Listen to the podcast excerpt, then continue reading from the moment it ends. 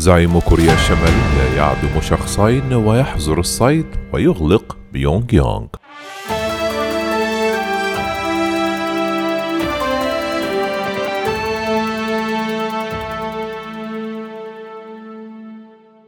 أمر الزعيم الكوري الشمالي كيم جونغ أونغ بإعدام شخصين على الأقل وحظر الصيد في البحر وإغلاق العاصمة بيونغ يونغ في إطار جهود محمولة للحماية من فيروس كورونا وأضراره الاقتصادية حسب ما أبلغ جهاز المخابرات الكوري الجنوبي نواب البرلمان يوم الجمعة.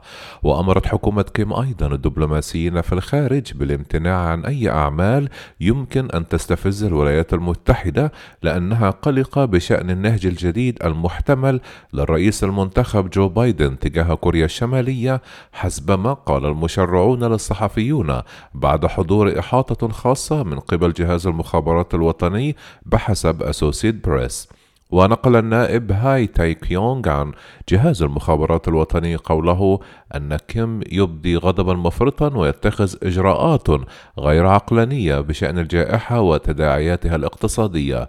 وقال هاي أن جهاز المخابرات الوطني أبلغ نواب البرلمان في كوريا الشمالية التي أعدمت صرافا بارزا في بيونغ يونغ الشهر الماضي بعد تحميله مسؤولية انخفاض سعر الصرف. ونقل عن جهاز المخابرات الوطني القول أن كوريا الشمالية أعدمت أيضا مسؤولا كبيرا في أغسطس لانتهاكه اللوائح الحكومية التي تقيد دخول البضائع التي يتم جلبها من الخارج ولم يتم الكشف عن هويتين الشخصين. كما حظرت كوريا الشمالية صيد الأسماك وإنتاج الملح في البحر لمنع تلوث مياه البحر بالفيروس. حسب ما قال جهاز المخابرات الوطني للمشرعين كما وضعت كوريا الشمالية مؤخرا بيونغ يونغ ومقاطعة تشينغونغ الشمالية قيد الإغلاق بسبب مخاوف من الفيروس. وقالها نقلا عن جهاز المخابرات الوطني إنه في وقت سابق من هذا الشهر فرضت كوريا الشمالية إجراءات إغلاق في المناطق الأخرى التي وجد مسؤولوها بضائع غير مصرح بها قد أدخلت. وبحسب جهاز المخابرات الوطني الكوري الجنوبي فإن كوريا الشمالية قامت أيضا بمحاولة قرصنة إلكترونية فاشلة على شركة أدوية كورية جنوبية واحدة على الأقل كانت تحاول تطوير لقاح لفيروس كورونا.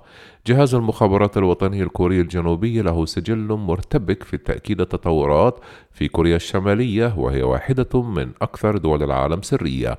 قال الجهاز أنه لا يستطيع على الفور تأكيد تصريحات النواب. وأكدت كوريا الشمالية أنها لم تعثر على حالة إصابة في فيروس على أراضيها وهو ادعاء شكك فيه خبراء خارجيون رغم أنها تقول أنها تبذل جهودا شاملة لمنع انتشار فيروس كورونا.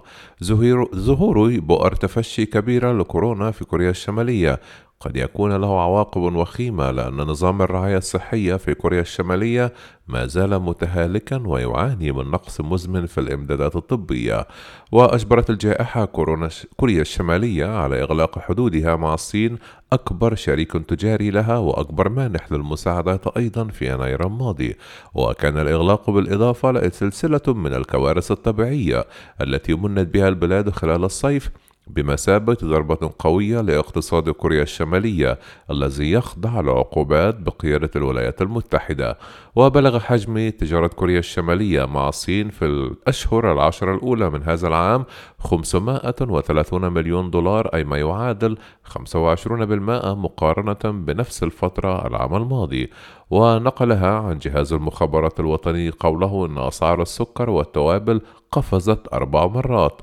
وبحسب إفادات جهاز المخابرات الوطني فإن كوريا الشمالية أمرت البعثات الدبلوماسية في الخارج بعدم استفزاز الولايات المتحدة محذرة سفرائها من العواقب إذا تسببت تعليقاتهم أو أفعالهم المتعلقة بالولايات المتحدة في إثارة أي مشكلات في العلاقات مع واشنطن.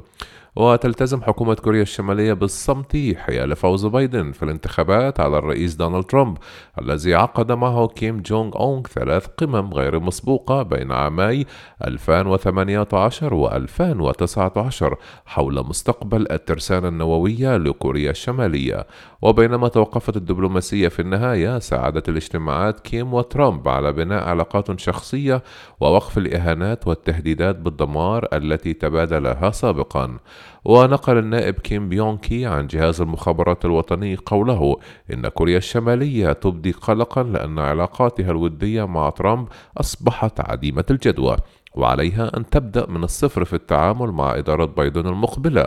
وعكف الخبراء على بحث ما إذا كانت كوريا الشمالية سوف تستأنف تجاربها الصاروخية الكبيرة قريبا لمحاولة لفت انتباه بايدن.